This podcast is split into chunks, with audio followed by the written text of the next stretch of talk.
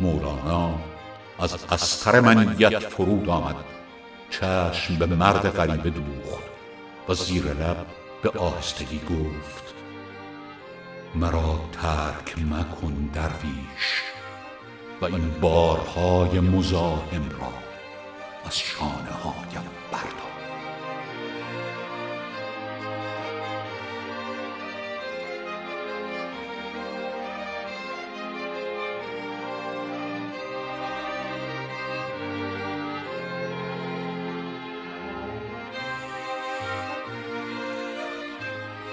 در بزم خدا، نوشته بابک صفوت، اجرا استاد فریدون فرهندوز، بانو مسیحا بینایی فر، بر پایه زندگی نامه مولانا، بخش دوم.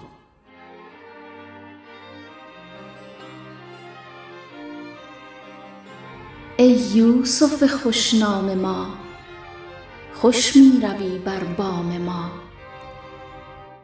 ای در شکست جام ما، ای بر درید دام ما، ای نور ما، ای سور ما، ای دولت منصور ما، جوشی بنه در شور ما تا می شود انگور ما. ای یوسف خوشنام ما، خوش می روی بر بام ما، ای در شکست جام ما، ای در شکست جام ما، ای بر درید دام ما. ای دلبر و مقصود ما، ای قبله و معبود ما، آتش زدی در عود ما، نظاره کن در دود ما. ای یار ما، ای یار ما، دام دل خمار ما، پا با مکش از کار ما، بستان گرو دستار ما.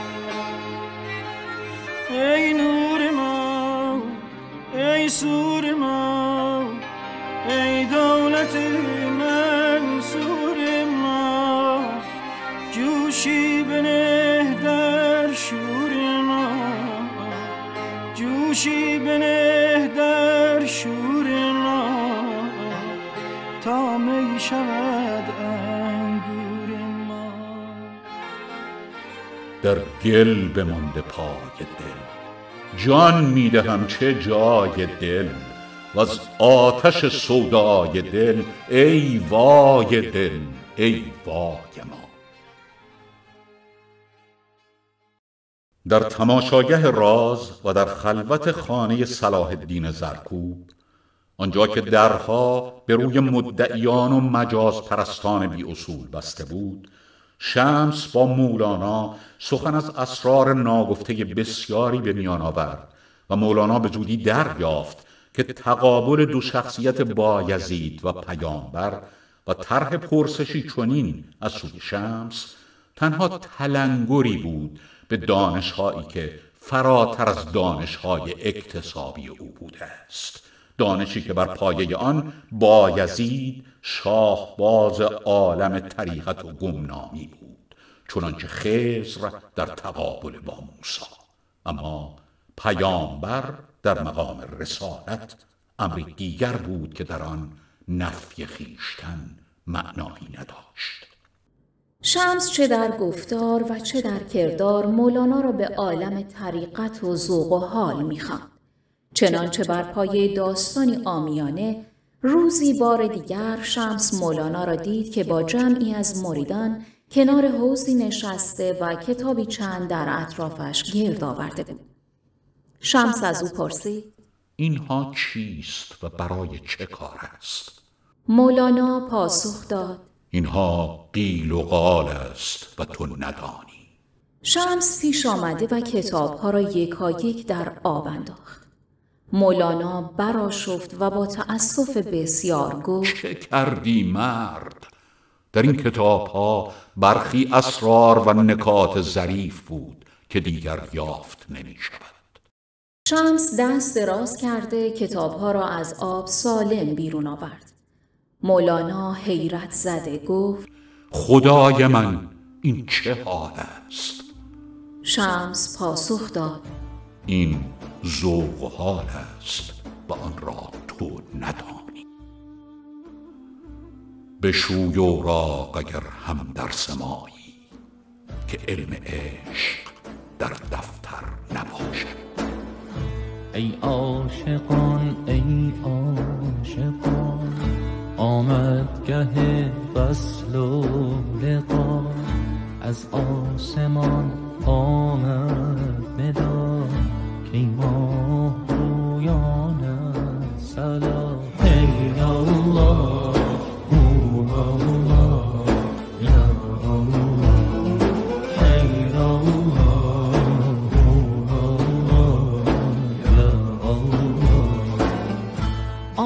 شراب آتشی، ای دیو غم کنجی نشی، ای جان مرگ اندیش را، ای ساقی باقی درا. ای الله هو الله یا الله، ای الله هو الله یا الله.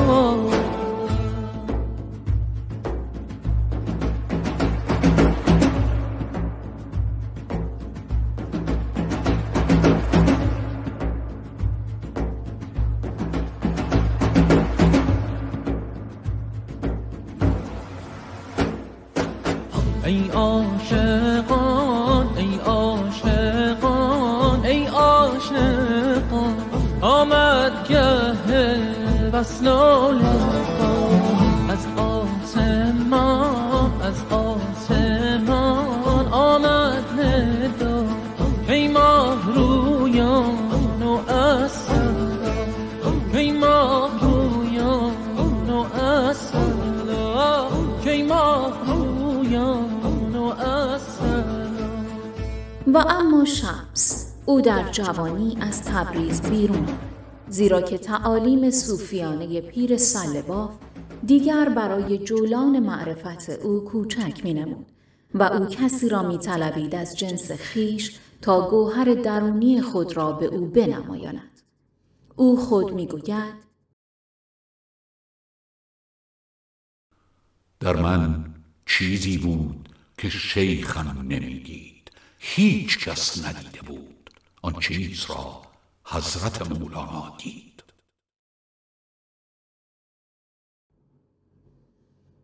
در افواه است که شمس به دیدار مردی شتافت که آوازه کرامت و بزرگی او در اقصی نقاط عوالم معرفت در پیچیده بود و آن کسی نبود مگر رکن الدین سجاسی، کسی که همواره مریدان خود را پند می‌داد که مردان خدا میل به هستی نکنند، خودبینی و خیشتن پرستی نکنند.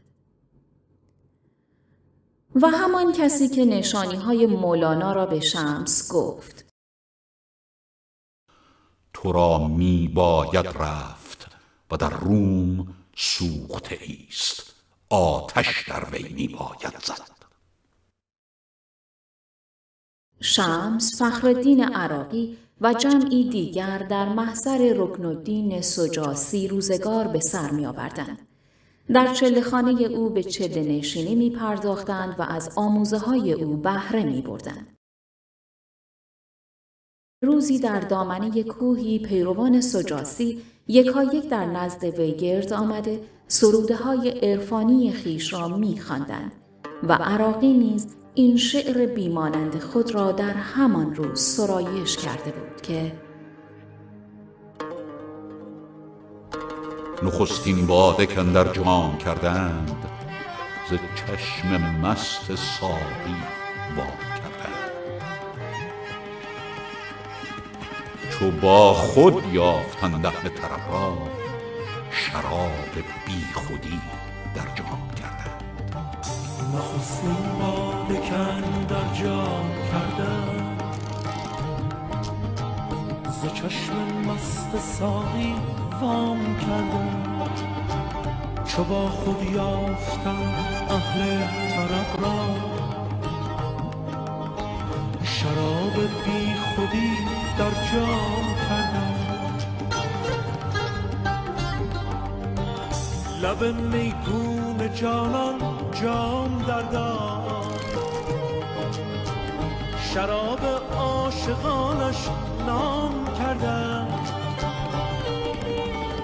بگیتی هر کجا درد دلی بود، به هم کردن عشقش نام کردن.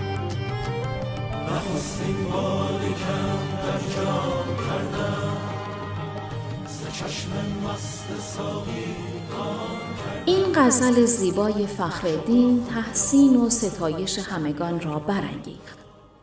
در همان حال رکن الدین به سوی شمس آمده و از او پرسید: فرزندم شمس الدین، آیا از این حالات عرفانی که در فخرالدین ظاهر می شود هیچ در تو ظاهر نمی شود؟ شمس پاسخ داد: البته بسیار، اما من زبانی برای گفتن و نوشتن ندارم.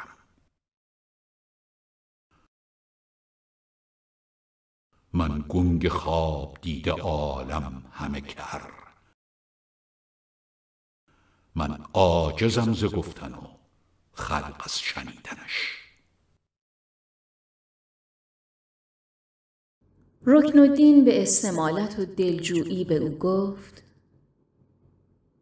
اندیشه مدار فرزندم، در سرنوشت تو مردی را میبینم که بزرگترین منظومه شعر عرفانی جهان را به نام تو خواهد سرود.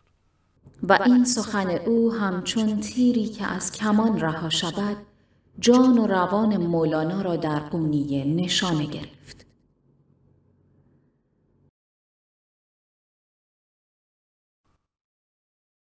تو مرا جان و جهانی، چه کنم جان و جهان را؟ تو مرا گنج روانی، چه کنم سود و زیان را؟ نفسی یار شرابم، نفسی یار کبابم، چو در این دور خرابم، چه کنم دور زمان را؟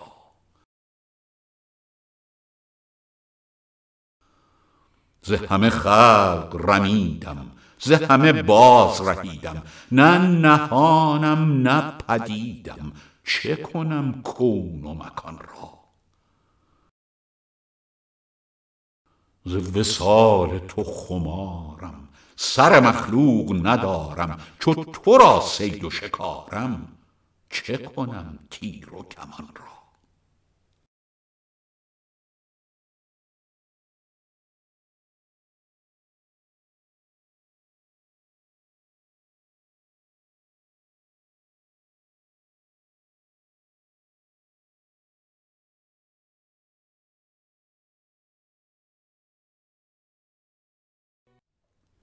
روزها گذشت و پیشنماز و مدرس بزرگ مسجد جامع شهر همچنان با مرد غریبه در خلوت بود. او جامع فتوا را از تن بدر کرده و درس و وعظ و منبر را به کلی ترک کرد. نه به مسجد می رفت و نه به مدرسه می آمد.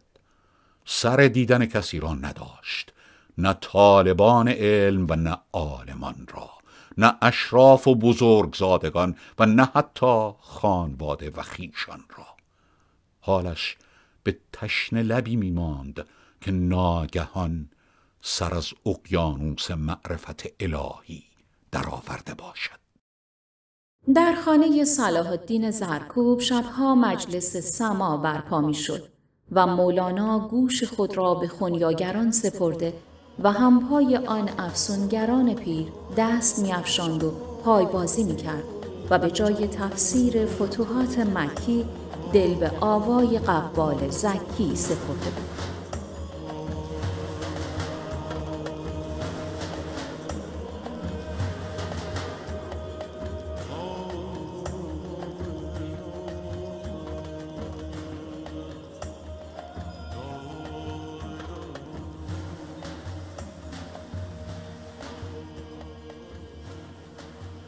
قونیه پر بود از زمزمه ها و نجواهای مرموز و هر کسی از زن خود سخنی می گفت. در نظر بسیاری آن مرد که هم نام خورشید بود پیر و راهنمای ایشان را از بر پیروان رو بوده بود و او را مسحور خیش ساخته بود. اما آخر مگر این پیر مرد آفاقی چه داشت که اهالی قونی فاقد آن بودند؟ جمال و زیبایی، جوانی و زور بازو، بیانی شیوا و اخلاقی خوش، دارایی و ثروت، آوازه و شهرت، نفوذ اجتماعی، علم و دانش یا خویشاوندی با اربابان قدرت.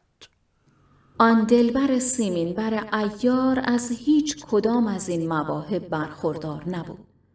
او گمنامی سال خورده و تندخوی زیبا سیرت بود که هیچ نسبتی به اربابان زر و زور نداشت. نه زبان شیبایی داشت و نه دارایی و مکنتی که بدان مباهات کند و نه فلسفه و علمی که جنب مولانا بدان تفاخر کند. پس مولانا در آینه شمس چه دید که آشکارا بانگ برآورد؟ شمس من و خدای من. شمس در نزد مولانا انسانی بود آغشته به رنگ و بوی خدا، انسانی که دلی پاک داشت و در او نور خداوند دیده می‌شد.